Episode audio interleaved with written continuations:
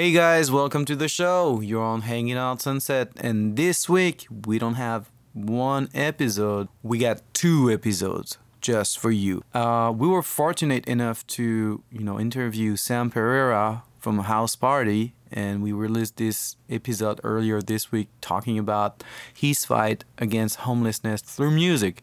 But now we're going to also talk about a new band called Slaves to Humanity. They're not so new, but they're young. They're still in high school, most of them. And they are very interesting because I think they are the forefront of a new scene. And tonight we get to witness that because they're playing at the Peppermint along with Saint Electric that we know well on Hanging on Sunset because we interviewed them last year and we've been following them ever since. And to see those two bands perform together tonight is going to be special. And even more special is I'm going to be on stage too with Yard of Blondes because uh, I was lucky enough that Brianna reached out and asked if Yard of Blondes would play with them. There's also Velvet Starling playing tonight, so I'm very excited. And actually, it's very funny because in the last weeks, different people came to me and they talked to me about uh, Slaves to Humanity. So I was already intrigued and I was like, okay, cool. There's a new band, you know, around the, the OC and they're making a, a name for themselves. The word of mouth is working. The fact that I was hearing their name a few times, I was like, okay, what's happening with those guys, you know? I'm excited because those bands they are very young and they have a lot of enthusiasm and energy and they are you know reviving a little bit of the old strip. And that's what we've been waiting for with fernanda on this podcast from the beginning. We're like okay la what's up with you? Where are the glorious days you know? And uh, we've been rambling about the strip and how it is not what it used to be but now i think we're at the beginning of something new so if I were you, I would come tonight because I think uh, this can be an important night. Not in my life, but in uh, their own story, I guess. And that might be the start of something. Who knows? All right, enough of me babbling. Now let's move on to the show. We've been uh, lucky to talk with Aiden, and he's very smart. He has a clear vision of what his band is and should be. So it's been nice to talk to him, and I hope you enjoy it.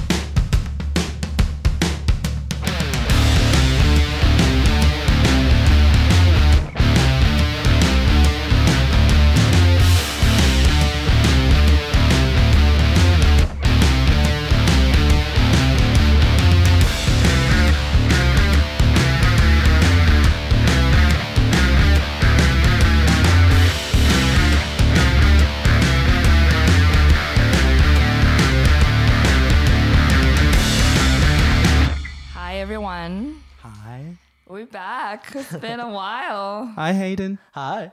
We What's got up, Hayden guys? from Slave to Humanity with us today.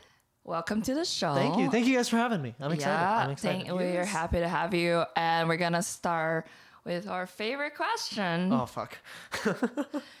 so, what have you done? What did you do to save rock and roll? Um, so far, that's that's a that's a that's a tough question. Um, no, so so far, what what what I think us as a band have tried to be do, tried to do, and and something that uh, you and I were talking about before before we started recording is we've tried very very hard to build a community. You can't have a movement without a community, and you can't have stardom without a movement. I mean, there's nowhere to go. Mm-hmm. There's a nowhere scene. to go. It's you can't have a scene. You can't.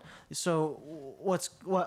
I mean, in history, every single major music scene started with a movement started with with with like a group of artists saying hey let's fucking do this like we're we're Together. friends we're friends we're we know each other we play music that we all seem to like we like each other's music yeah no we talk I, I mean, I know I don't want to be repetitive, but we talk about it a lot because yeah. even if you go back and when you see pictures of like Mick Jagger, Bowie, yeah. Lou Reed, like they were all hanging all together. out. They're all yeah, hanging out. they were. It wasn't like like like and working with each other. It, yeah, yeah, and even more, not just working. but my point is, um, there's no competition, and that, that's exactly. what I, that's what I hate about LA. I there's many things that I love. Don't get me wrong about LA, but it's always about competition. Exactly. And I don't like that. Exactly, and it's not it's not worth because look, if there's if there's always going to be a competition, then nobody's going anywhere. If if rock and roll decide wants to succeed, then how you do that is by building a community. Mm, especially now that rock and roll is not mainstream anymore. Exactly. So you need any help. Any help will, yeah. will be will be. Any our opinion? Why do you th- do you agree with that? Do you think rock and roll is not mainstream? I I agree. I agree one hundred percent. Rock and roll is not mainstream. It's coming. It's coming to this it's coming to this weird spot where we have pop artists like Machine Gun Kelly and Post Malone mm-hmm. releasing rock songs. Is with Post rock Malone artists. even rock? He, well, I was he, like, I'm confused. he's he's a huge fan of rock. He Remember it- when he did the Nirvana? Yeah, he did the? Nirvana that's thing. all. That's all I know about him. I, I'm not. I'm. I've never like.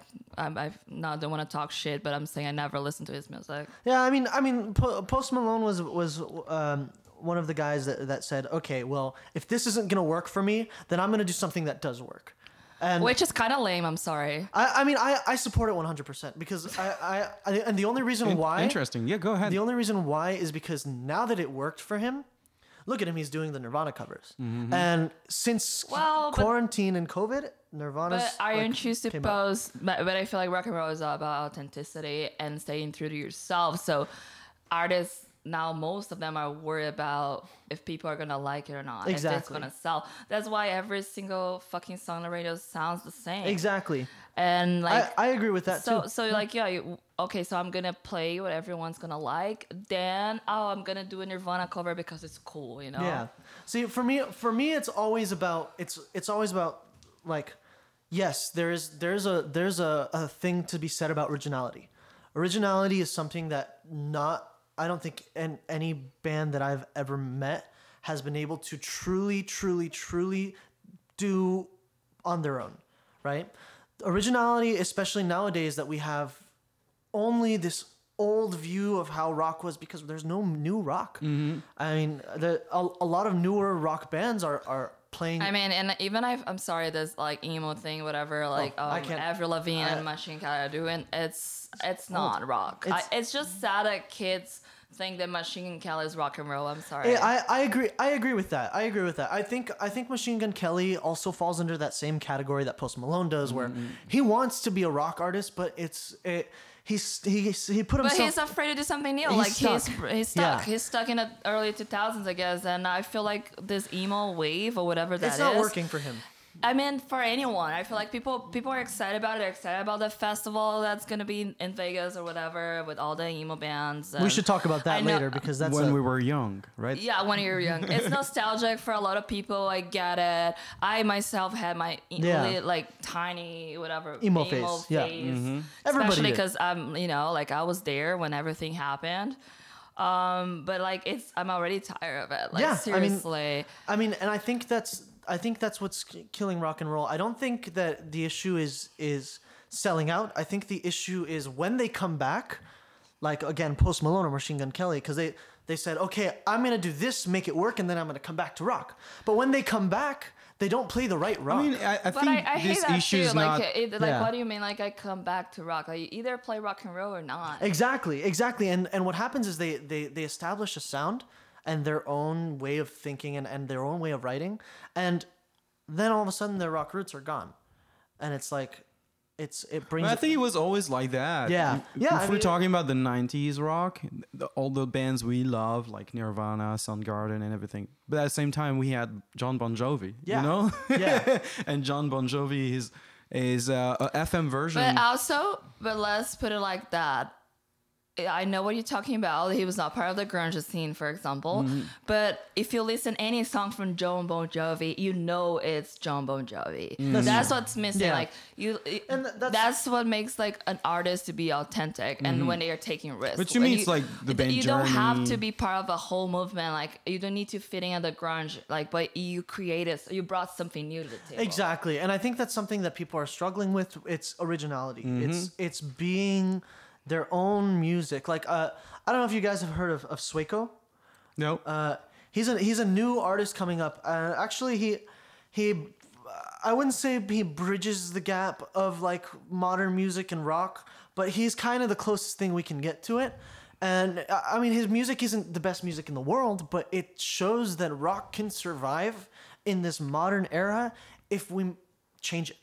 And because I mean the the issue is is we can't we'll never we're never gonna go back to the times where a band like Soundgarden can come up. I mean, Why not? na- well, it's because it's Soundgarden happened. You know, it mm-hmm. happened, and and people are moving. But and it- that's probably why that's we talk a lot about that as well. Yeah. Most of the bands on the strip they leave off nostalgia. exactly exactly. They want to be even like bands off the strip like Greta.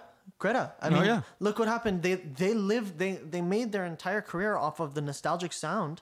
And where And what happened? What happened? It doesn't work. It doesn't work for bands. it's definitely not working. and, I mean, it works for them financially, I guess. It worked for them financially, and honestly, again, for Post Malone, for MGK, It- for Yungblud, all these artists. exactly. It works and commercially. at, at one point, at one point, it gets to a point for artists where they're like, "You know, fuck this. If my music isn't working, I'm gonna make a million dollars doing this because I spent my life working on music." And That's and why that's, why music sucks Ex- now. I I agree. I agree 100. percent And so, it's wh- what's your what's your uh, plan of attack? my, my plan of attack is look. I right now, bands and originality are are a struggle because we have nothing to go off of besides the modern crap that we listen to. I mean, the modern the modern music that isn't amazing, and the old sound that that everybody loves and it's nostalgic. But all we can do is we play what we love, and all of a sudden it becomes, oh, you're a bum rock band that plays nostalgic grunge, or oh, you're you're a, a Guns N' Roses knockoff, or oh, this and that, and it it doesn't work like that. Uh, and so how I think modern rock should move forward is less oh let's let's write a song that sounds like Soundgarden. Let's be a band that sounds like Soundgarden and more okay, I love Soundgarden. Cuz I mean me personally I love Soundgarden. We do. We all We do. do. We can agree on that. yeah, and I mean and like I also love like like the Killers. I love the Killers. They're really good, right? And and so why not just go, hey, you know what? Uh, Guns N' Roses too. Like big ban- big fan of Guns N' Roses. Why not just go, hey, you know what? Merge the three, figure out a way to put it together, and send that out. And sure, it's got that nostalgia. Well, but that's what I said all the time. There's nothing wrong. Yeah. You're getting inspired by like your Influence. Exactly. influences or what you grew up listening to, what you're passionate for. Yeah. That's it's not. I feel like uh, it works like that for every single artist. exactly. Like you, there's no way that you're gonna like create music and not like Pull have from- from your- yeah, exactly. But also, you still have to put the risk and like and your and like your like like I said, bring something new to Yeah. the table. Yeah. And how how how I think bands forget nowadays is they forget that we've moved on from that era. Mm-hmm. We've moved on from the Soundgarden and, and it's like it's like we've that happened and it's amazing music that we all still listen to because we love it and it's amazing and we grew Yeah. up with it, right? And if you get the choice, you're not gonna listen to a ripoff. Of Exactly. the, you're gonna go at to the, original. At the same time, I feel like their bands they're getting intimidated by since they they they're like, oh, there's no good rock anymore. Like there's never gonna be Yeah. another Soundgarden. There's never gonna be another Guns N' Roses. Well- and also that it kind of like Yeah. blocks a lot of like uh, doesn't allow yourself to Yeah. be as creative. And I mean, how how we think about it is, there's never going to be another Soundgarden or another Guns N' Roses. But why do we need to be another Soundgarden or Yeah, another Guns N' Roses? you Roses? don't. You don't. You don't. Yeah. You can like, for example, again, Greta Van Fleet. They started. They kicked off with their first song, uh, "Highway Tune." That was like one of their first singles or something like that.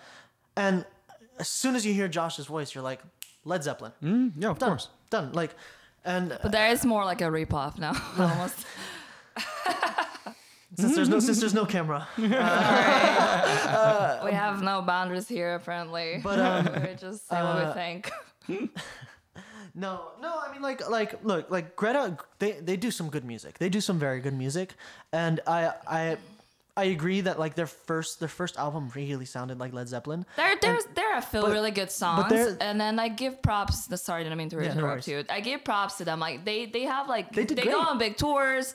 They, you know, their shows are always like fully packed, sold out. So somehow they they target and they found their audience. Yeah, and I, I think they I think they did great with what they're doing. What I think what kind of slowed them down is they they took the criticism and, and and the backlash and they said, okay, guys, I'm gonna change it. We'll change it. And then they released a second album and they changed it and it wasn't. Or wasn't maybe it was just a strategy. Okay, we're gonna be a ripoff of Led Zeppelin, make a, a name for ourselves, and then Yeah. we can do whatever we want. It could have. It could have been. Honestly, Maybe. I, I I, wouldn't. I wouldn't doubt doubt that for a second. But I, I, what happened? What actually happened was they changed the sound. Regardless as to the reason they changed the Mm-hmm. Which is always a good thing when you're challenging yourself into Yeah. new territories. But one thing that that when you're starting, you can't like when you release an album that sounds like a certain sound, whether it's your sound or it's someone else's sound. The next album needs to have some sort of bridge. It needs to be like Why? the third album, just because just because then it's it's like continuity. You say that, but Yeah, that's. I mean, you're not wrong. You're not wrong. Why? why Right? not? I, know artists were both fans of the Yeah. Australian band Silverchair.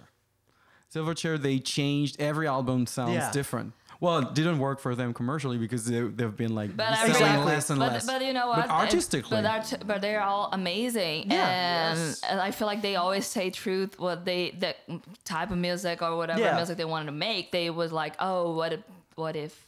yeah. For example, when they did uh, Diorama, the Diorama is fucking great. and they signed with Atlantic Record, and they're like, "Oh, what's what's this piece of shit? Yeah, this is a fucking new- Why? new make it make a hit, make Yeah. a rock banger." Are you fucking that I think me? that I think so is good. that I think is one one thing that that that uh, uh that's I think that's the, the biggest issue is you we can't always like commercialize that kind of thing because if you want to be like this like this mega mega superstar you have to do some sort of there has to be some sort that's what i was saying like they should have put a bridge album and then change the sound. Because then because then they commercialize it and they make it a gradual thing and people start thinking oh like with the bridge album oh that's cool that's But new if you start thinking too much about your music in in a strategic way, you probably lose a little bit. you of, lose a lot of originality and you lose a lot of what makes your music you and that's that's one issue that's the biggest issue that we've been having with the industry and, and is- sometimes I'm thinking about Linkin Park now. It's a manufactured band, and we know that we all know the story. But Yeah. yet at the same time, you get that voice. Chester's voice, And- who's very authentic and he speaks to a million people. So it's Exactly. a, it's a good balance, I guess. that of was that was industry and saved like, artistry. yeah, because Linkin Park is a great example of a band that just went album to album was a different subgenre, and what saved Linkin Park was Chester's voice. I think that's that was like because the first album Hybrid Theory was like fucking like hard. It was it was like this perfect like nu metal mesh with hard rock and and it was like this this this beautiful like love letter to these these this new genre of music that that Linkin Park was was helping pioneer you know alongside like Korn and Limp Bizkit and Orgy and a, a bunch of those those older bands those older nu metal bands.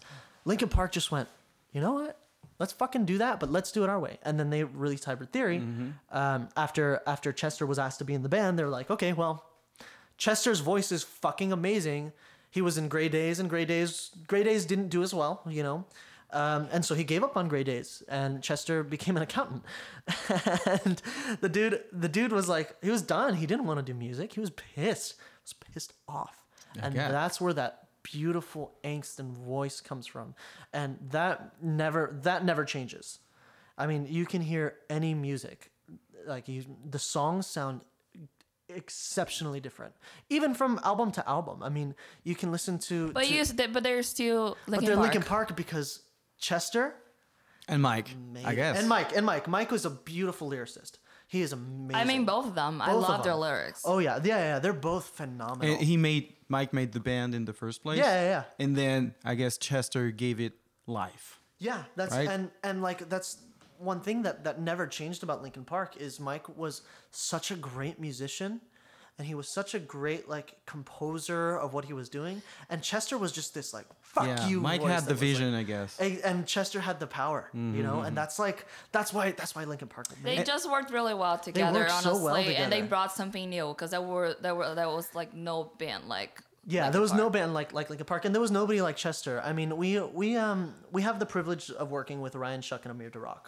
They're from they're the guitar players from Orgy, um, and they were in a band with Chester called Dead by Sunrise, and um, they had grown very close with Chester, uh, very very very very close. And uh, I also had the privilege of working with Jaime Bennington, Chester's son. on a on a. a Oh, really? Yeah, we we wrote, we worked on a song called "I'm Alive," and him, me, and Charlie Colin, the bass player for Train, um, we wrote this beautiful ballad, and it, it, we have it, and uh, we're we're like kind of sitting on it right now because Wow. it's, it's is a- it for Slaves to Humanity or is it another it's project? for it's for the band. We play it live um, uh, when we have longer sets, and it's this beautiful song that that um, Jamie, Jamie, Charlie, and I uh, just kind of it, it clicked and it worked, and, and we, we went on it. But one thing that I took away from the experience was was how impactful Chester was to all of these people.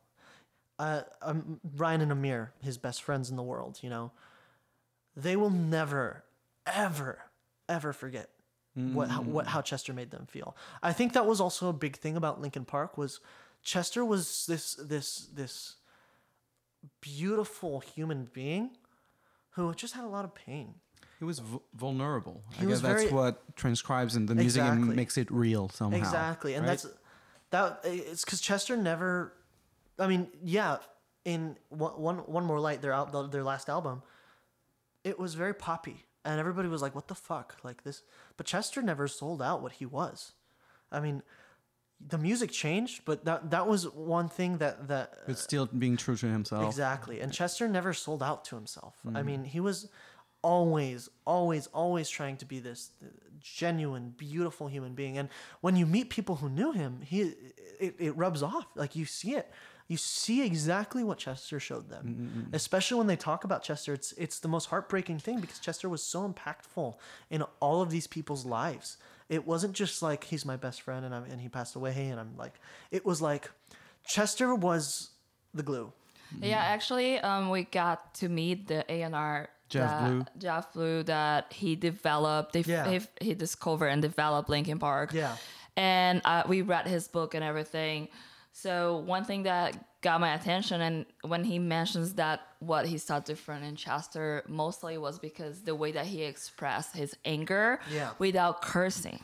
Yeah. And his lyrics were like more, way more powerful Yeah. if there was like a bunch of curse words there. It, it would have. It would have. I think it wouldn't have been Linkin Park if Chester went out and said, "Fuck you!" Like uh, it wouldn't have been Linkin Yeah. Park. Uh, it just like because like Chester had a way with expressing his emotion in his vocals. I mean, if you listen to like everything about, uh, if you- ever listen to like a solo track of just his voice, Chester, he he he has this like uh, my, Ryan, Ryan um, told me about it, and when I was listening to a lot of his music, I, I noticed it very, very like very often. Actually, he had a second voice.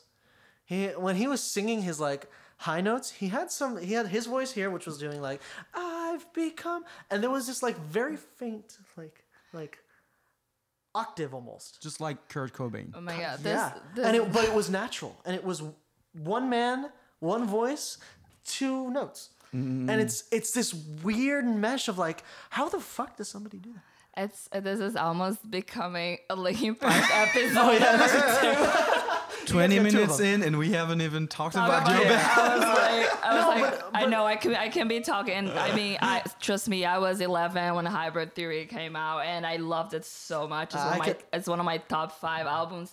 But I could be talking about. I could be Linkin Park all talking about day. Chester So, Linkin so, Park for so let's move on Yeah. from Linkin But to connect it to what we're saying right now, I, I, I said that to Fernanda yesterday. I was listening to your music. I said there, there's a quality of melody in Slaves to Humanity that reminds me of Chester's. Thank you, thank you. Yeah, and, And that's that, that's a compliment, right? thank you so much. That's a very big compliment. I mean, that's that's something that I that I, I learned from from from Ryan and Amir because like again, he was so impactful on their lives. Like he was just and it it engulfs everybody. You know. So tell us about how did you start the band? I know that at the beginning you were the only member, and you kind of hired, or or not maybe hired, but just got different musicians to play with you because you booked some shows, right? Yeah. So how how it had started was I I had had a band. I had like Slaves to Humanity was a band before. I had been going to school rock when I was little, and I I met a bunch of musicians, and I was like, hey, let's play. And um, we were together for about a year, maybe longer. I don't. Are you born and and raised in LA? Uh, born and raised in or- or- Orange County. Yeah. Well, actually, born Corona, moved around a bunch, and then to Orange County. But I, I my my my music years were Orange County.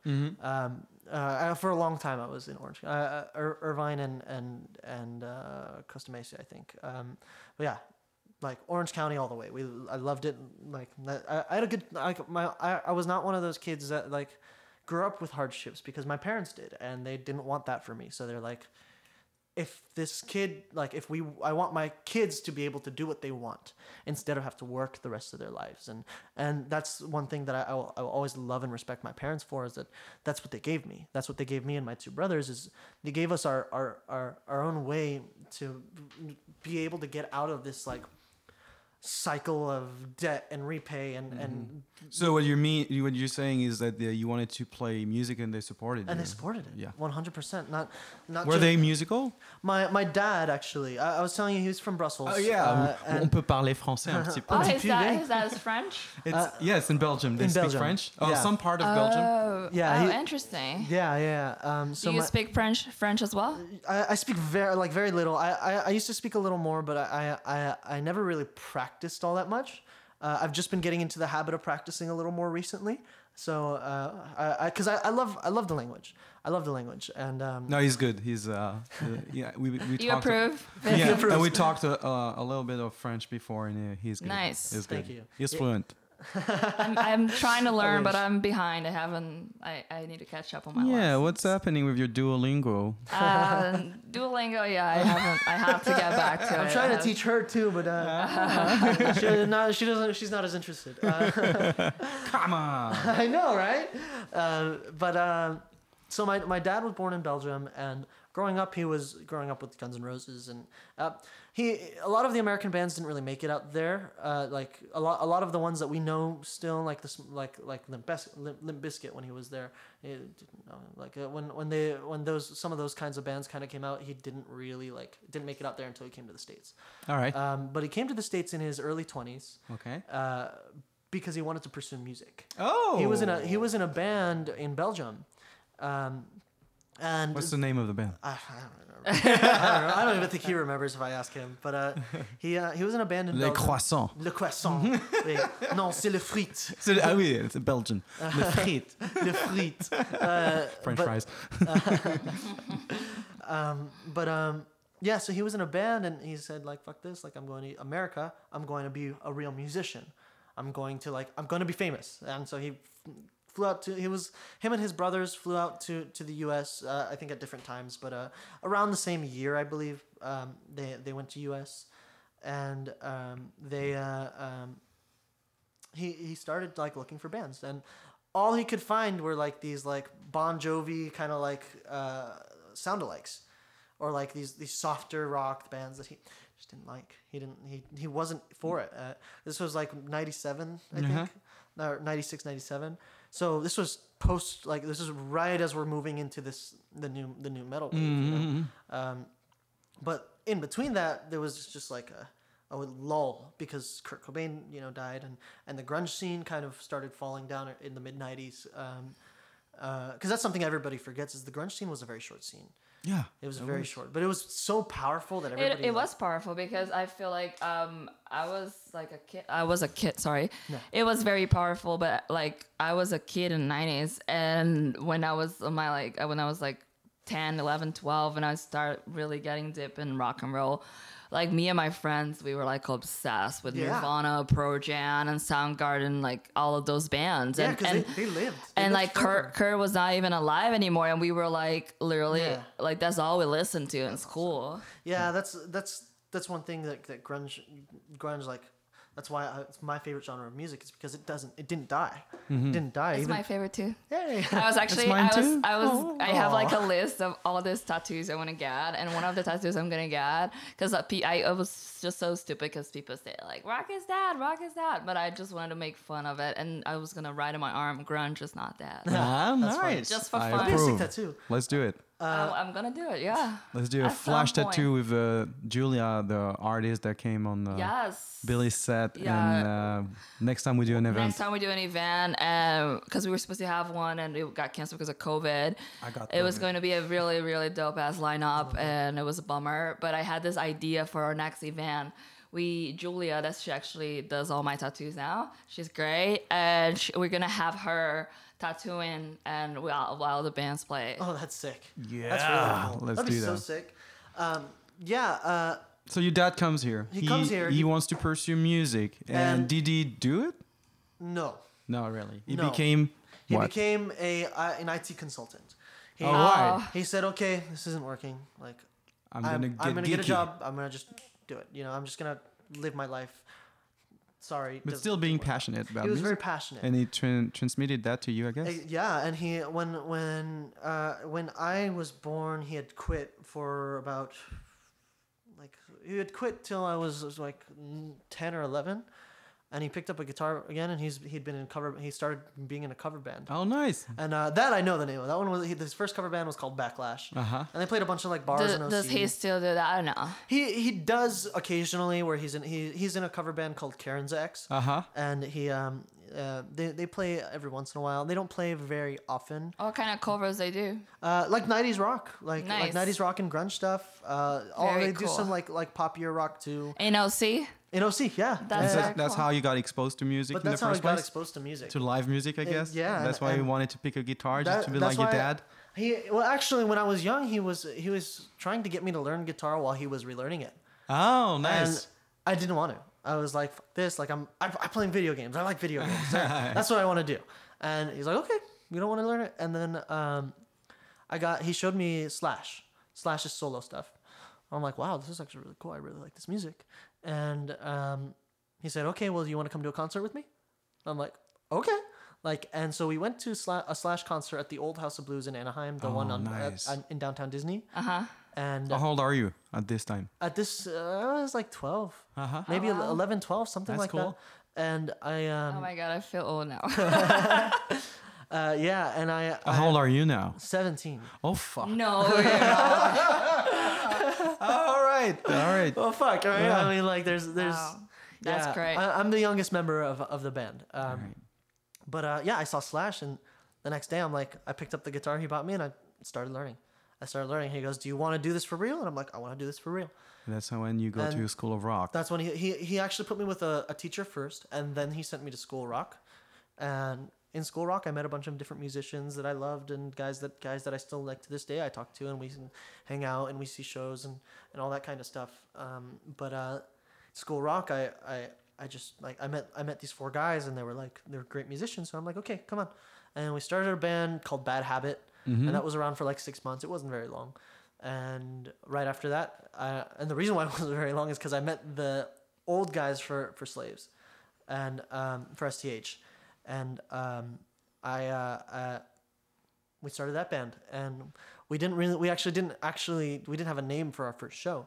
So we're, we're just like thinking of things and the bass player goes, uh, how about Slaves of Humanity? And we're like, uh, we searched it up and there's already a band and we're like, how about Slaves to Humanity? Okay, done, done, easy. And it, and it wasn't like this. It wasn't like a giant meaning. There wasn't anything that like that like jumped out to us. It was just okay. That's a name. It sounds good. That sounds cool. It's good. Done. And that's we never changed it. We never felt the need to change the name after that. Um, and as that year went by, we um, the the members we kind of had a big falling out, and I was left with two shows a week apart the next month. So, well, actually, well, it was probably more a month apart, but the first show was like the next week. Uh, so I was- had no band; it was just me. Am I gonna show up alone on Uh, stage? you know, like with an acoustic. No, I couldn't do that. Um, and I had there was this. Um, um, uh, it was at the House of the first one was at the House of Blues, and I couldn't not play that show, or else the promoter was just gonna be like, "Oh fuck you, you." and one job." of the shows was was with the next Alien. one was was the Whiskey Farm? a Go Go with Alien Ant Farm. Yeah, Yeah, you don't want to miss that. and so. Uh, the first thing I did was I called some of my friends and I'm like, okay, I need you guys, and they're like, look, I won't, we won't stay, but we'll play the show with you. Wow. And we played this first House of Blues show. Done. And so I had a month to find permanent band members or semi permanent band members that knew what they were doing.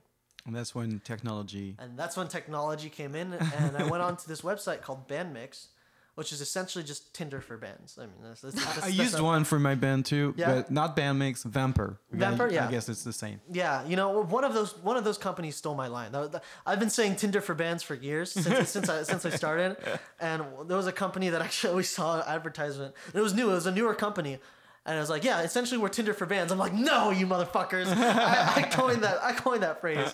Um, but um, and so I, I went online. I found Shane, the drummer, and Nathan, uh, the bass player, and we had our first rehearsal with another with another girl that I had found with some girl that I had found who, who played guitar and and she was a good guitar player, but we just we all didn't really click Connect. as musicians, like as a band, and so and Nathan, the my current bass player, didn't learn any of his songs, It- not one, not one. Uh, I come to find out later he had only been playing bass for six months. Oh. Um, and his his his sister had an accident, so she was in the hospital. So he was with her the entire week, right? Wow.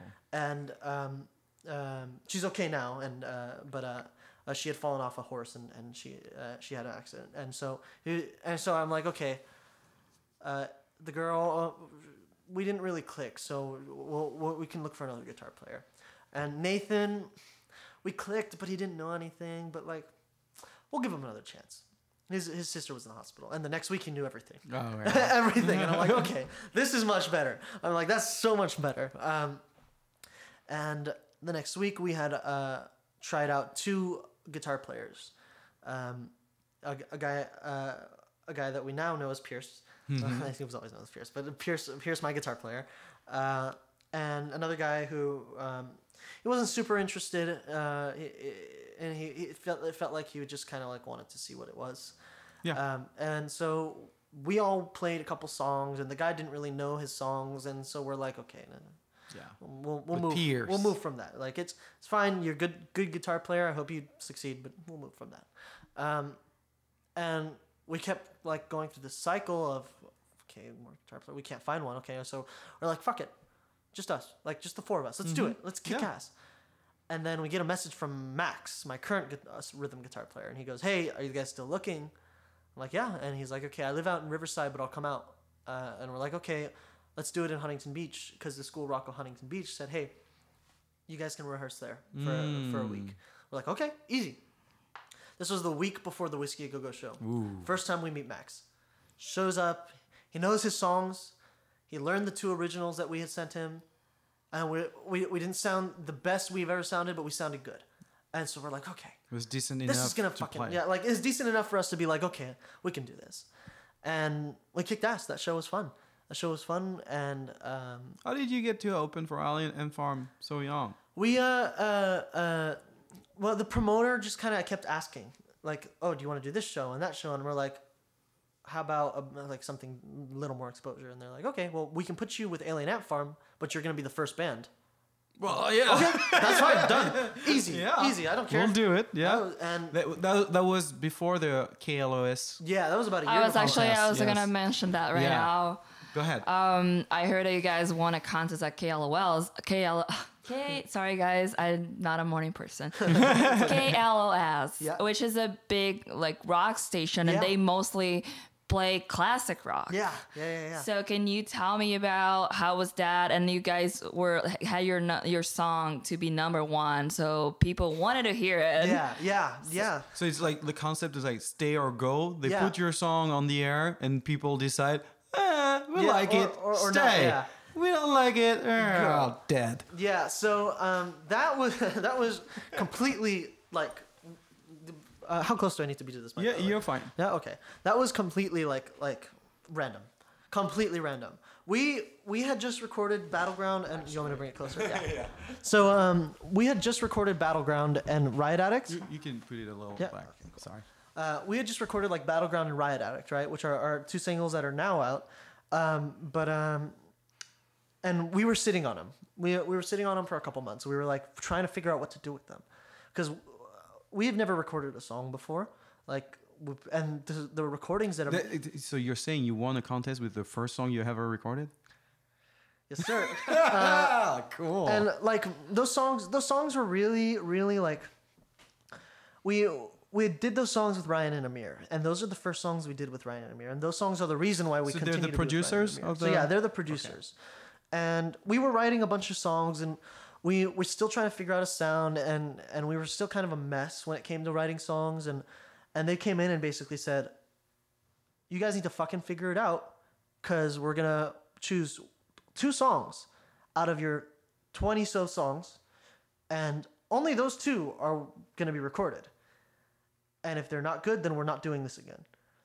Wow, pressure. I know, like I know, right? I was like, "Fuck me!" And like they, they were so nice. They were they were They were trying to push you. they were trying to push us, and they were they were very like they wanted to see what this could be, because they they saw Pierce, who's uh, I was telling you guys before, he's a phenomenal guitar player, probably the best guitar player I think I've ever met. Um, they saw Pierce and the potential that we had, and they saw us and our chemistry together, and they they saw the potential, and they they loved it. They loved it, and so they were like, okay, we're gonna take this risk. We're gonna help you. We're gonna help you. What what, what risk are they taking at this point? Because Well, at this point, it's just time. It's time and it's time and effort. Um, we we paid them for what they did, uh, but uh, I mean, these guys were these guys are established artists, right? But I mean, are yeah. they helping you, uh, like uh, arranging the songs, or are they they started with just like, okay, what do you have? Mm-hmm. And they listen and they're like, okay, what if you guys kind of did a part like this? And they showed us like an example from another song. They're like, and put it into this song. And we're like, okay. And so we'd write a part, and they'd be like, okay. Now, how about we tweak it a little bit and make it sound a little more like you guys? And so they're like, okay. And so we tweak. So they're really helping you with the creative process. Exactly, and it, it, they're not very like, oh, this is a part that I wrote. Play this, Oh no, yeah, yeah. and it's it, which is a lot of producers. oh really? Uh, it's a lot, a lot of producers that we've worked with. It's like this is a part that I that, that I wrote. Play this, uh, and like that's cool if you're a writer, but they weren't writers. You know, they're producers, and that's that's something that There's a fine line. there's a very fine line, and that's something that we I always love and love about Ryan and Amir is that they're they know what they're doing, they know where their place is when it comes to our music, and they know that no matter what, if we don't like a part that they suggest, then we write another part. Yeah. And if they don't like a part that, that we wrote, then we write And another it's part. always good to have a fresh perspective on your work, their outside look of someone. Exactly. And this was like the most high quality recording we had ever got. Like we'd ever like yeah, we we had demoed some songs, but we'd never put went into a like we would we had never went into a studio. We had never really gone in and and done a proper recording. And how this was done was so on the nose and right like So now you got the song, and now we have uh, these killer songs and and, um, we don't know what to do with them. We don't we don't want to release them. and you see the the contest. Well, my dad saw the contest, and he goes, Oh. and without telling anybody, without telling anybody, he goes, Amir, can I get the recordings for the songs? No. So your dad signed you guys up. to My the- dad signed us up without telling anybody. Nobody knew. That's awesome. And uh, the week, the next week, he picks up the phone and he goes, "Who's this?" And the guy goes, "Is this is this Aiden Amini?" And my dad goes, "Yes." and uh, uh, and he goes, "This is Johnny Ice. I'm the producer for for the Stay or Go show. We heard your song. We want you on the show."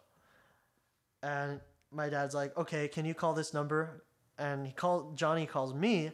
He goes, "Hey, who is this?" And I'm like, "This is Aiden." And he goes, "I was just speaking with Aiden." And he goes, "I'm like, you were probably just speaking with my dad." And he goes, "Interesting." And and so he's like, "Yeah, we want to do the show with you guys on Friday, And you're like, what and the it's fuck? Thursday." Wow. and what was the song called? Just so our Battleground. listeners. Okay. Battleground. The- And um, and he goes, "Yeah, I love Battleground. We love Battleground. We want to hear it. We want we want you on the show." And so we did the show, and it was like the scariest thing. I had grown up listening to Heidi, actually Frosty, Heidi, and Frank. Well, it was Heidi and Frank, then Frosty and Frank, or something like that, and then it was back to Heidi and Frank, and then Frosty, Heidi, and Frank. And On then it was- yeah, yeah, yeah, yeah. It was like a big cycle of like the same the same names, just like you know rearranged. Yeah. Uh, and um, so I'd grown up, and so I was listening to these guys when I was little. Oh, nice. So I'm like, I'm about to talk to these guys, and I'm about to shit my pants doing so because I don't know what they're gonna th- what they're gonna think about the music, because because you know how these things go is usually it's either they really love the song and that's why they have the song on Stay or Go, or they really know it's gonna get attention and it's gonna be like a like a not great song that that they can like use to make fun of or whatever like that because that's that's how those kinds of shows go, and um, obviously it's not like with hit or miss. hit, hit or miss. And and they know they know they know which one's gonna be stay stay or which one's not. And so we um we did the show and uh, one of the guys from i think flogging flogging molly was on the show with them um and we it was just all it was all praise for the song, and I'm like, oh wow, like uh, I was very surprised. We were all very surprised because we knew like the song was a very great sounding song, but obviously with any band, you don't know what what people are going to think of your music. Oh yeah. So um, we were very we were very surprised, and they're, and they're like, okay, let's call the listeners, and all of them said stay, and they're like, holy shit, this is the first time in like Stay or Go history where everybody has said stay, Wow. and I'm like, oh my god, and so we thought nothing of it because usually those songs just kind of disappear after Stay or Go, and so we went to NAMM. Me and my guitar player, we went to NAMM. Um, in Anaheim. The convention. Yeah, yeah, the convention. It's a big music convention where a bunch of like uh, instrument companies go and it's it's a it's a really big thing, right? And we got invited by I think that year was um, was a pedal company, I think. All Uh, right. And um, so we show up and uh, um, we we're in the parking lot. And we usually listen to like like playlists. Uh, we don't we don't listen to the radio. When I look at Max, I'm like, you know what? Turn on, turn on, turn on KLOS. I'm curious. And it was like it was like in a movie. It was a movie. Like we turn on KLOS, and the first thing we hear from from um, uh, Marci Wiser is, and these are the boys from this morning. They're called Slaves to Humanity, and this is their single Battleground. Wow. And we're like, what the fuck? I think I have a video somewhere on, on my phone of Max and I screaming. Yeah, I like little girls. We're like, we're like, what the fuck? Holy shit! And I look at him, I'm like, Max, what the fuck? And he's like, Aiden, what the fuck? it was the, it was the coolest. It was the best experience ever. And after that, you know, obviously we had to release the songs. We couldn't we couldn't do anything. About of course, we had to the release the songs. radio It's on the radio now. People are there. are listening to it, and if we didn't release the songs, then what, were we, what Oh, the fuck yeah, else? yeah. Were we? So we released them immediately. The next, like the next Tuesday, they were out. We we literally went into like Photoshop, not even actually. We went into Paint.NET and and we we got got our like our like little wings logo and we put it on a black background with the name. and we're like, okay, done. That's the cover. Battleground out, done. And Yeah, um, sometimes you don't have time to no, you think don't. about you it. don't. And That's great. it was crazy. Congrats. Uh, thank you. Uh, thank you so much. Um, and like the first week, we hit like uh, almost 100,000 streams. I'm like, what the fuck? Wow, that's so A cool. hundred thousand. Oh, almost like the Because first week. because it was Wow. on It was on KLS. KLS, yeah. That's Wow. amazing. And so we, were- we were very like, we were shocked. We were like, oh my God, like this is something big. And we were playing shows. We were like, people still listen to the I know, radio. right? And we're, we're like, holy shit. We're, we were so excited. Guys, and, you're a band from the 20th century. yeah, and I was like, I know, like, well, like, what's up? Like, they don't listen to Spotify. Exactly. People actually listen to the exactly and i was like what the fuck and so we we had had two shows planned after that we had a, we had had a show at a, a venue out in long beach called DiPiazza's right and it's like a it was like a, a bar and a, i think it's a pizza place too and cool place um, Sounds like it. very small Italian. very small i think i think the actual stage area is the size of the room like as Don't in say much about the secret location. uh, I mean, what? Uh, uh, uh, and like, uh, not including the not including the stage. Like, this was just the the floor in front of it. Oh, wow. And um, then there was a bar and some seats behind it, so it was a very small venue. And we announced the shows and we played it, and venue venue was like was packed. And it wasn't sold out, but it was packed. And we're like, fuck yeah, like that's sick. Like I'm so glad KLOS is like doing something. And we then had another show at this place called Malone's in Which Santa is Ana way bigger. way bigger. It was it was it was about a, it's about a 500 person venue or something like It's that. called the, the stage now? Now it's called Stages, yeah. Stages. And when we announced that show, it was about a month. It was about a couple weeks before the Stay or Go. And we had sold like 30, 40 tickets. So not not very much, but not bad, right? For like a, a couple weeks, at least at, at our at our level at the time. For sure. And um, the week before the show, my I get a text from my dad. And he goes, "By the way, the venue's sold out." What? I'm like, "What?" He's like, "Yeah, Yeah, I, I bought all the tickets. Uh, that's funny. Uh, yeah, he's like, by the way, the venue's sold out. And I'm like, what the fuck? The venue's sold out. And we get there and there's a line. Wow. And we're like, All because of KLS. I know. I'm like, there's a line. How was how did the crowd look like? I'm just curious because I know whoever listens to It was- it KLOS was usually older- is an older older people. crowd. It was Okay. older people bringing their kids. So it's like classic rock station. yeah, yeah. So it was, it was definitely a lot of older people, but there was a lot of younger people there too. That's cool. And um, there was a line, and we're like, what the fuck? There's a line. Why is there a line? I'm like, we've never. This is, this is our show. This is our head. We're headlining this show. Why is there a line? We're like, I guess this sparked a lot of in, uh, of attention from the industry because you Yeah. get a newer band like selling Right, just out a venue getting on the radio, get, getting thousands of streamings. So labels and stuff Yeah, are gonna show up. A&Rs are gonna be like knocking at the door. Labels were were were were, de- were looking. They were looking. They didn't want to do When was anything. this, by the way? This was um 2019. 2019. This was fe- uh, Oh, February. before. Oh, let me tell you. Or- So Let me tell you. pre-pandemic. Actually, I, I got the dates mixed up. So it was actually Malone's first, Uh-huh. and then DiPiazza's. So we it was February in Malone's and March in DiPiazza's. Um, so we uh, uh, uh, and mind you, the date for DiPiazza was March 15th. Oh, so how old are you?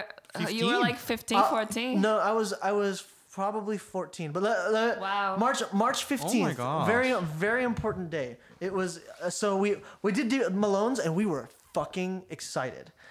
We oversold the venue. We the venue hold is has a 500 person capacity. We sold 600 tickets. We oversold the venue.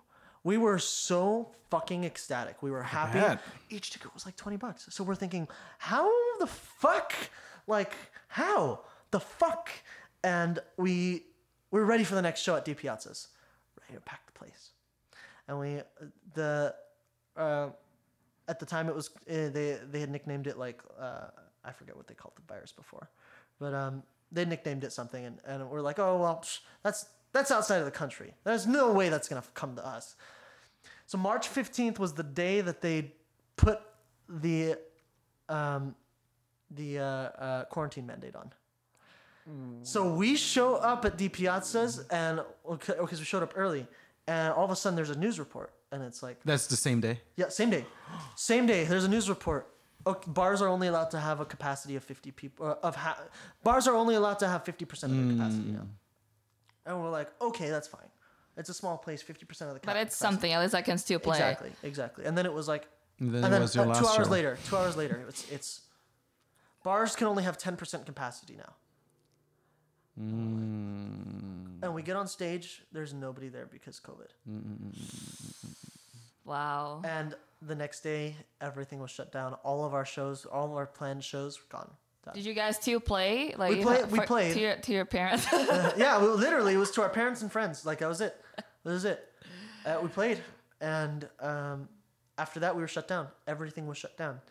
What happened meanwhile? Did you write songs? so songs? we we wrote songs. We wrote a lot of music. Um, we had not practiced together for a couple months. The first few months, of course, you we can't didn't see we, each other. We right? were all very like we were even, Everybody, yeah. Exactly. Even even like like when we did start practicing, it was masks and six feet apart. Mm-hmm. And so we were like, okay, And I, I, I read somewhere that you tried to rehearse through computers and stuff. Yeah, but and it it didn't didn't really work. work. Yeah. Like we tried to use um use uh, uh I forget the Band Labs, Mm. which is like this this like online website where you you can like record songs with other artists, like kind of like Google Drive, but with like Google Docs with songs, right? Mm-hmm. And it just didn't work out for us. Like we couldn't we like you need the interaction. none of us had the, exactly not just that, but none of us had the equipment. We had phones. uh-huh. So it was like we didn't have I didn't have a recording mic. Nobody had a recording mic. We we were fucked. Um, and I think one thing that happened then was we also we also didn't know how to use social media. Mm-mm-mm. So and now we're we're like on it. We're like fuck this. Like I mean, you have to be. That Exactly. You don't have a choice anymore. exactly. And I and so now we're on it and we're doing social media. But but before we had no clue how. So for a good year we were just like we were we were gone. Like we were wiped out. And in the middle of that year we just said fuck it. Let's release behind my back.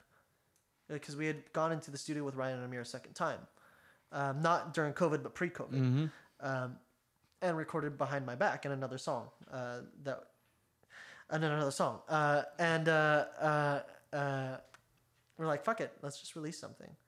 Are they we- still playing you on we're- at this time yeah, at this point they're still playing Battleground. It's less frequent, but they're still playing battleground They still play? They, Until- well, now now they play it. Well, here let me, let me get get into because then we released behind my back, and behind my back, battleground was like here, and behind my back just went whoosh, because they um, KLOS needed something to keep their listeners going. Mm-hmm, of course. You Because why listen to the radio in your house? You're not in your car. You're not driving Mm-hmm. very often. Why listen to the radio in your house? yeah. So we we sent them behind my back and we said we're releasing this, and they're like, okay, you're releasing this, sick. We're like, okay, play it. they're, like, they're like, It's so it's so fun that a young band like you guys are actually your strategy and your trajectory is is really like a 20th century band. You're working with a radio station yeah, to like play your song. And I fucking, think it's I, great. fucking love that. I love that too. Yeah. If we could be on on an FM show, that would be great with Hanging Out Sunset, right? I would love that. Uh, you should. I would You love that. I love hanging out CCB show. I, I, I, it's really funny how life works because before moving to LA, when I was like 17, I started college, I think. Two years ago, then. two years ago yeah um, and i went to school like for radio and tv and broadcasting and then when i got invited to host the show i probably already said that but i'll say it again i was just like like so happy and amazed and i was like wait a second because i had like such a big journey in la and i got to have like great work experiences in, in many different ways. But then I was like, wait a second, that's what I always wanted to do my whole life. And I didn't realize how it just like everything that you want, it ended up coming to you. The doorbell open the door. rings. Oh, let me go. Open the door. You can. Go, you guys keep talking. No, I, yeah, we can keep talking, but yeah. Yeah. That's really cool. That's Yeah, why it I- when I saw the KLOS thing, I was like, oh, that's badass. Yeah, it was it was so cool for us, and like over time, the the again, it, and I I completely blame blame our lack of social media, mm-hmm. because if not, then we would which we, is which is which is- great. I, social media, it's good and bad in so many Yeah. ways. I, I wish I didn't have to be on social Yeah. media, but, But you we cannot. It's it's the world. We're now. like fucking slaves of Yeah. social media now. to society, you know, and it's uh, it's one hundred percent. And also, like what I was telling Vincent the other day, what I realized because I I'm honest and I I don't I don't like reels. No, I I- hate reels. I- they are they are a waste of time. I I only watch reels from my friends. yeah, yeah. And people or bands are like, you know, Yeah. that I know. I you don't like, I yeah. don't spend hours watching videos of people that I don't even know. Yeah. I think it's stupid and it's a waste of time. It's a pain, and it's I was telling you about that the reels. That's what we had this Uh-huh. conversation Uh, yeah, last yeah, night, yeah, yeah. and I was like, I don't watch reels if it's not my friends or my friends' but bands. a lot of people do. But that's what I'm saying. It's such a Yeah, waste of time. exact- It's but- stupid, like to watch videos from people that I don't even know. But that's my personal opinion. Obviously, Yeah. that's how I live my life. But also, what I was noticing, this is what's bec- that's what I, I had this thing in my head. This is what's happening. Everybody knows that Instagram is pushing for reels. Yeah. So people Yeah, because of TikTok. Yes. So people, this is what's happening. Is get it? I'm actually tired of what I see on Instagram. Yeah. Because it's always the same shit. Because bands and people are desperate, so they're just releasing reels, Yeah. reels and reels, and sometimes it's like stupid reels. With p- just pictures, just because they want to hit the the algorithm. Uh, I can never Yeah, say this yeah, word. but- algorithm, Yeah, I yeah. can never say this word. No, you're right. You're right. no, yeah, you're right. So it's and so all the bands are and artists constant Yeah. flow. they're desperate and this sh- the desperation you can see that It- and, and it's ruins it. bad. It so i feel like and everything sounds the same. Like even i was telling him oh my god when they do those videos with the over voice on it that fucking annoying voice i literally want to shoot myself and i hate that. Now, one thing though, and this goes back to that conversation we were having at the beginning, which was commercialization, is it's it's just it's just like with the music. It's impossible not to be doing that. But see, you guys did something different, and Yeah. I feel like that's what's gonna start happen. Like Yeah. bands that can break through. Uh, that's not through Instagram or TikTok. Somehow you're gonna find a way how to, like I said, bring something new or put yourself out there in a different Yeah. way because everybody else is doing the same exactly. thing. Exactly. And how can you be an artist if you're trying to be an influencer? Well, that's that's one thing that I, I that we're actually that we we we actually because Because the platforms are made to become influencers. exactly. And But- I think that's what killed rock and I roll. I hate the word influencer by the way. Yeah. Because when you are under influence of anything, usually controlled. you're under drugs. drugs is a, it's true. It's like it's a terrible like we have people that go to college, get masters and PhD and write millions of books instead of people now be reading books. They're fucking calling someone that is probably a lot of them not i know it doesn't work for everybody but a lot of the influencers they're very rich so they were born and they are like posting those videos like it's so dumb i'm selling sorry. your One- farts one- on Instagram. see, see, one thing though is is one thing though is that and that like for us, right? We're we're we're trying to to find a way uh, uh, to be in the middle, where it's we You- we can be yeah we can be you like still need to be part of it I, yeah, I and not just agree with not just that, but we we want to we build our we want to build our popular our popularity and then kick ass with the music. So how we do that is actually through TikTok. We uh, so you guys are on tiktok. We are we are on TikTok and we we we work we work very like we we've taken a break recently just because it's it's it's a lot it's a lot of yeah it's a I, lot I more know. work what kind of content were you guys posting it? We were at the at the beginning we were we started with with like skits about music right like we did one uh, my favorite one is we we did one where where we were like advertising a product called the mosh jacket and basically what we did was we wrapped me in bubble wrap and we, they pushed me and they they're like they're like yeah this is our new product the mosh jacket and and then it's really funny It's like more like a comed- comedy. Yeah, like like we did we did a lot of comedy involving funny. music, and it was really funny actually. We did a scene where where he's like, also we have the patent pending cock block, and he goes bah. Right on and he missed every single time. Every time he missed, and so he actually hit me. And it, it was the funniest thing. But um, but uh, that's that was the kind of stuff we did. So yeah, how And much do you have to work on this? You know, It's it's so it's it's such a lot of time consuming it's such a it's not just like time consuming, but it's such a difficult like it's actually very hard. It's very hard. i hard can't because imagine because you you have to you have to first of all like you have to figure out what kind of content you want to be posting and then you have to look and that's where a lot of influencers get it wrong is they say oh you know what? Content is easy to post that i can be famous for. I can do a vlog.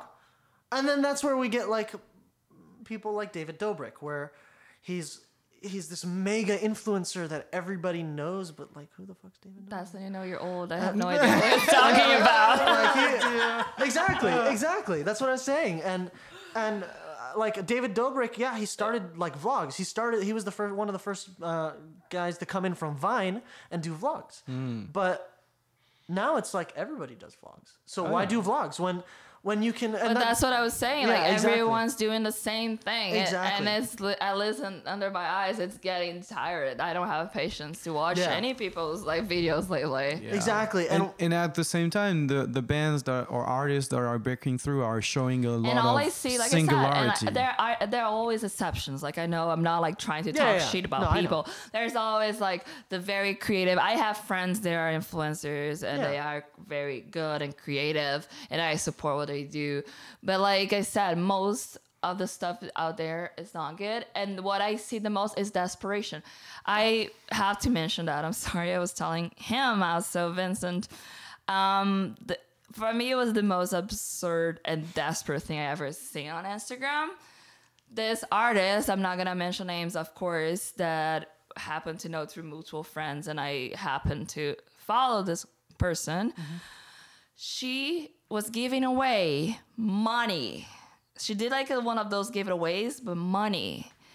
If you go and pre-save her song, That's I thought it was the most Dude, absurd that's pretty thing I've seen desperate. That's pretty desperate. But like, but again, that's that's where we have to like, cause that for me, like, we're I'm I'm young, so I I I see like, okay, well this, this unfortunately, cause I've never been a big fan of social media. I I. I like to like like I watch YouTube videos and and stuff like that. But even then, I was never like I never wanted to post on Instagram. I never wanted to do TikTok. But I saw like I saw an opportunity, and how we took it was fuck everything else. Let's say we make a million followers on on TikTok, and then we release a song. The million followers on TikTok are gonna go listen to our song, and then Do you have a million followers? we have 30, we have thirty four thousand followers right That's now. not bad. It's not bad, not bad. Um, and and so that's that's where we think about it is is it's less like like yeah, unfortunately right now, and as much as we don't want it to be a, a, a part of Labels are looking at the numbers. labels are looking at influencers. I mean, look at look at like Fearless Records. I love the guys from Fearless Records. I met I, I uh, we're we're talking. Um, I met I know Andy Serrao and he's he's the head of Fearless and he's he's a really he's a really sweet guy. But they they they they signed on an influencer uh, called Scotty Sire, right? He's got good music, but he he's, He's an an influencer. influencer first. He's an influencer first. he has and an so- audience. He has an audience, but he's uh, one thing. One thing that works out for Scotty, and that's why like like fearless is fearless.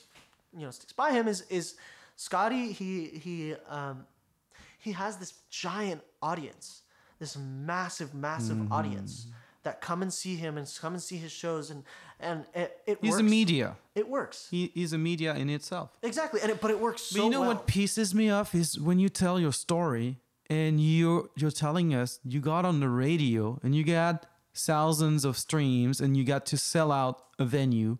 Well, it shows that we can still do this. Yeah, Be in a fucking radio, play rock songs, play good songs. Don't you know? We're we always talked about K rock. Yeah. How they slowly became K-pop or Definitely. Yeah. and, and you know K-rock- it's annoying because they don't even call themselves K Rock anymore.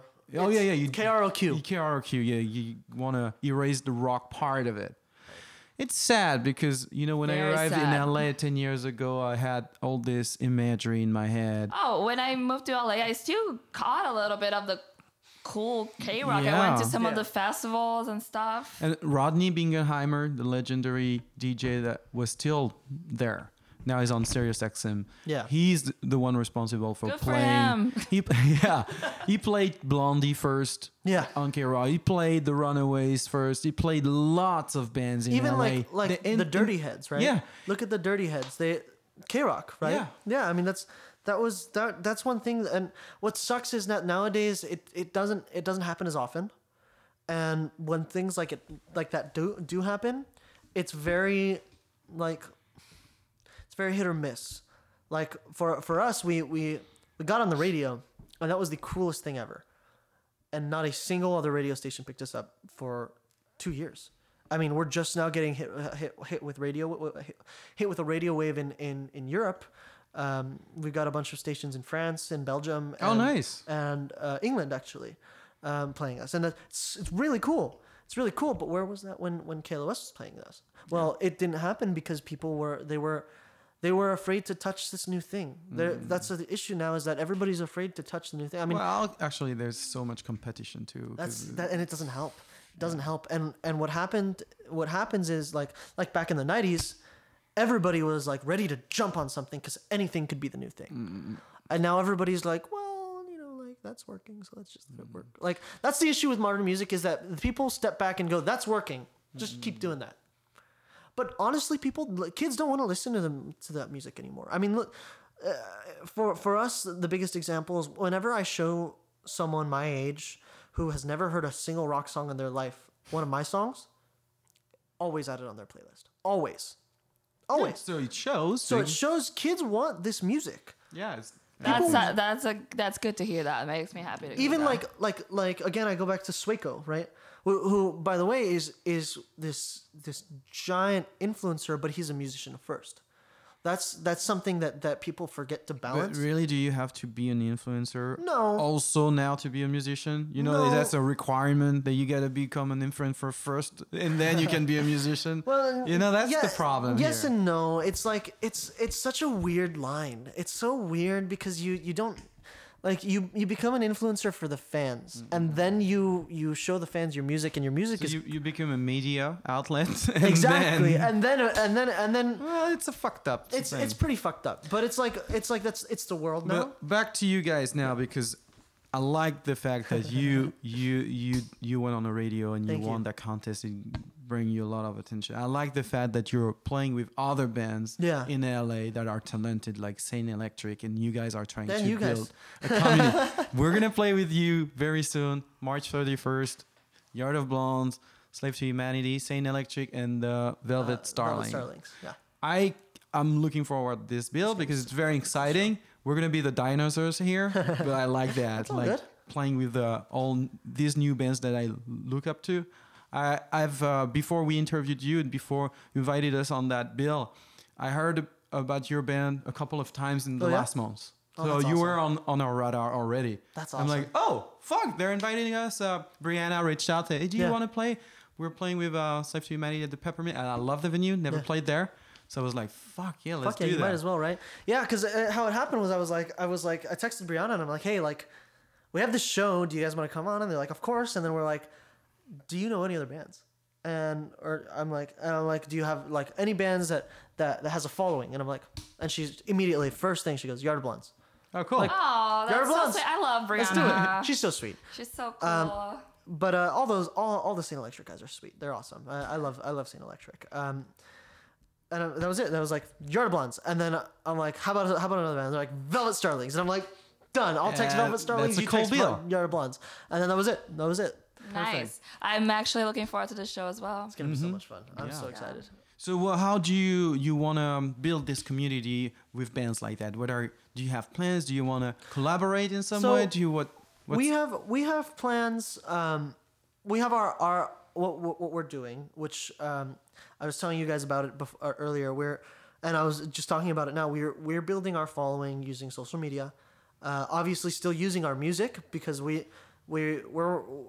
I agree with you. We need to be musicians first, and it sucks that we have to be influencers to to make it work. But for us we just want to make it work. We want to make our music work not like this pop like this this pop emo shit that that's, that's coming out. We want to make our music work and how we think we can do that is, is influencing. And we actually um, started working on on putting some stuff together for our YouTube channel that involves other bands that involves kind of and we're, we're just writing it out right now. Before we talk to other bands uh, we want to write it out and figure figure this, these kinds of things out.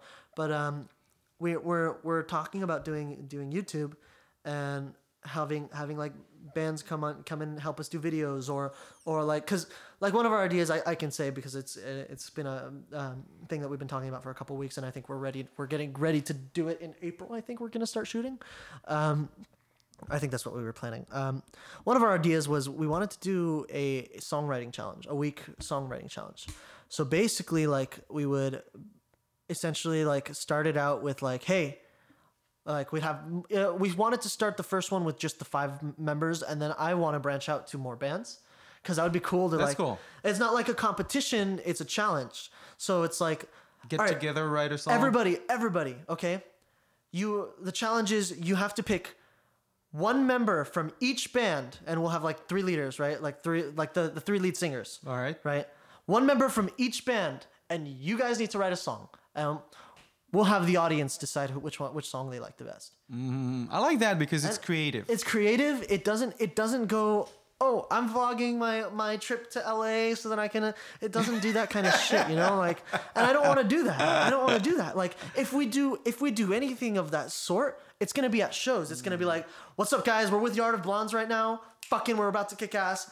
Do shit like that. And like like we uh, uh, Nathan Nathan and I I we we we wrote, we grew up kind of um, liking liking to do like skits in films. Uh huh. um, Nathan more than me, but um, my bass player, uh, and he um, because he, he had this like like little YouTube channel that he did with his with his cousins, where basically he'd do like these stupid like slapstick com- comedy kind of st- skits, right?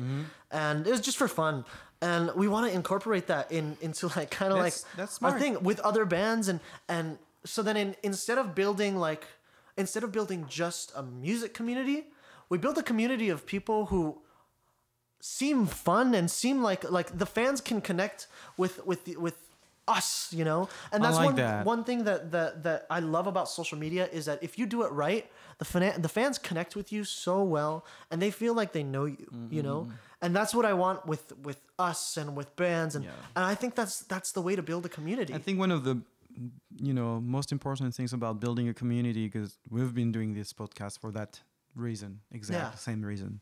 And what I realize now, a year and a half later or so, is uh, the people I meet, we become friends. You know, Yeah. and, and that's the first thing that's important. And then exactly you connect on a you know, like a you know human level level and then you you you you can then collaborate on Yeah. other stuff and that's why we we we started um, doing events with the with the podcast like we Yeah, did the yeah. first show at the resident last year we were supposed to do this other stuff but i got covid and i got to postpone it but actually we got canceled it because the venue can, you know d- doesn't exist anymore Oh. yeah they closed so, uh, but anyway, that's part of the whole thing. Like, It's do things together, not just music. And that's why in our community we want all kinds of people, Exactly. photographer, anybody creative that can bring something to the table Yeah. and help this scene emerge. You know, Yeah, because there's there's look, there's nothing we can do if all of us don't work together. The reason why why why I think there's so many just pop sellouts is because nobody comes to comes together and says, "Let's do this together." yes. It's always like, And you know what I think? I think if, if two, three, four, five bands come together and show that something's happening around them, Yeah. it's going to be really easy exactly. to show to the rest of the world. Look, here in LA, what's happening? Yeah. There's a new scene. This this band is amazing. This other band, they're great. And that, you know, if- Exactly. if all the band can relate somehow. And I think you got a great thing with that label Sunset Grunge. Thank you. I want to finish the conversation with that because I think that you're uh, um, bringing together two very important things power and, meaning. melody, Yeah. right? Yeah. In the music. And if you can have this, the entertainment level that the Sunset Strip music had in the 80s, and being deep as the 90s grunge was, yet powerful, well, you can make maybe make a revival here on the scene that we're being desperately looking for.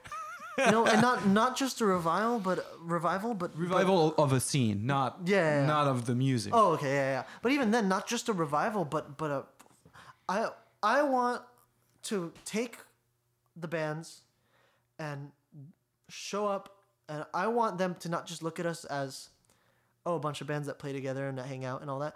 I want them to look at us as as as a almost like a company, like these guys. Fucking, they got their shit together. Everybody is smart with what they're doing. Everybody's a, got a process. Corporate rock. Uh, well, no, not corporate. No, it wouldn't be. It wouldn't be a company. But it would. I want people to look at us like, like, look at the scene and not look at a bunch of a bunch of teenagers fucking doing drugs and hanging out and shit like that. I want them to look at us and see a bunch of really amazing people, really talented musicians who get there, who know their shit. You know what I loved about the Seattle scene is you had very melodic bands and very obscure bands and Yeah. all playing together, and it helps everybody. Beautiful. N- Nirvana be- becoming what they became, Soundgarden, but you also had Green River and Tad, and we talked about that with uh, Kevin Martin from Candlebox when Yeah. he, he was right here on this couch. And I think we can achieve that. we can achieve that in I LA. think so too. And uh, and um, yeah, we can have very melodic Yeah, I'm re- bands. I enjoy this conversation a lot, guys. Yeah, this is- this was a good conversation. happening. and it's oh, what whatever. You know, that's why we're starting this podcast. and That's why we call hanging on Sunset. You know what?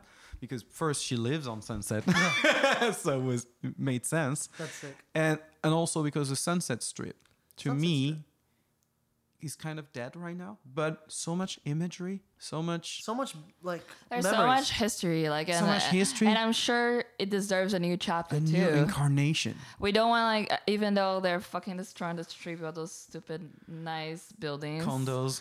ugly, oh, and, but but The we Viper Room's uh, we want to keep. Ugh, we want to Really? less. Yeah, they're gonna build a massive thing on top of Viper Room. Well, at least it's on top. Is the Well, Viper Room gonna stay? No, I don't think so. It's a condo slash hotel slash That was actually venue. that was actually super windy the other night. I think I think Thursday night, and the wind blew one of the letters from the marquee, and it broke in half when it fell on the ground. Not half, but like Oh, bottom of the K. got. Ha- it's a K, and then I I'm actually my boyfriend got it, and then I was like. "N- It's mine. I was like, I'm keeping that. This is this is iconic. I have a fucking letter from the Viper Room like marquee because it's gonna be gone soon. Oh, Well, that's that, cool. that place is gonna be haunted. yeah. Oh, 100%. And the Viper Room's already haunted. You guys and you, let's talk to the spirits. Please haunt all whoever is gonna leave in that fucking stupid building. River Phoenix, please, please do do your thing. They claim they're gonna keep a venue there and with memor- memorabilia and stuff, but maybe it's just to I think it's just gonna be a tourist spot. appease people. Yeah, that's the problem. But I think we They said they're gonna have a music studio there too, Uh, whatever. well, that would be cool if they Well, do. we'll see. If We'll they see. if they deliver on their promises, I think it would be a very cool place. Yeah. Uh, but 'cause the think- plans look lame. we'll see. We'll see what Another happens. Condo. But my, my my goal, my dream, is to one day look, look back and see, oh, we built something here on that very same yeah. spot that made us dream when we were kids. Yeah. Which for yeah. you was uh, six months ago. it's about uh, 20 minutes ago when I was kid. Uh, Aiden, thank you so much for being on the show. Thank you so much for having me. I would love to come back. Let's have so another conversation. Much fun. Oh, yeah, yes. yeah. Well, we can't wait for the show. I'm sure we're going to post about it a lot, especially because yeah. Vincent's band, Yard of Blondes, it's going to play with the Slaves of Humanity. March 31st. And Unashamed we, self promotion. This is this after all, this is a music show too. So yes. we always end the show with a song. And we want the world, we want our listeners, LA, whoever's listening, uh, to get to know your music and your yeah. band. So, what song we should play for them? Uh, I would say you should play our, our newest single, The Start. But I will I also say we did a bit of an announcement, and it, it was a little early, but it's it's good. We're releasing another song um, in April. April 14th. It's called Shake My Faith and it's it's going to be a, it's going to be a killer song. I'm so excited for you guys to see it. And uh, if you guys want to hear a little sneak peek, we did post a video on our on our Instagram nice, about nice. it with uh with uh we posted actually a, a, skip video. It was really it was really cool. Um but um but uh, yeah, I think we should end with the start because that's Sounds right, that's great. And uh, we're gonna release the episode very soon before the show, so we can promote the show Hell at yeah. the same time. And we Makes hope to sense. see you guys there. Yeah, everybody be there. Come say hello. Please. Yes, Please. let's pack We're the nice. peppermint. I promise we We're not gonna we bite. bite. Fernanda's gonna be here. She's gonna be in the mosh pit with um like uh, the the mosh mm. jacket. the, mo- the mosh I, I, don't know about that. We'll see about that. We'll get you, we'll get you one of the early prototypes of the mosh jacket. It's okay.